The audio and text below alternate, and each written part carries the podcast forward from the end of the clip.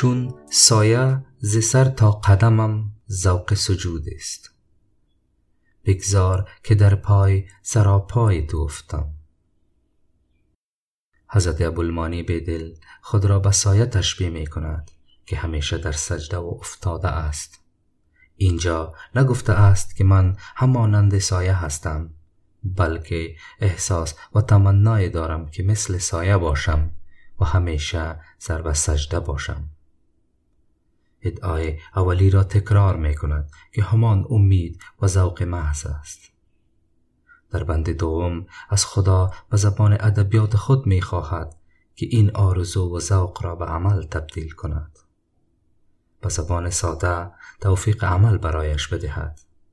هر یک ما و نحو چنین حالتی داریم و باید از خداوند توفیق عمل بخواهیم.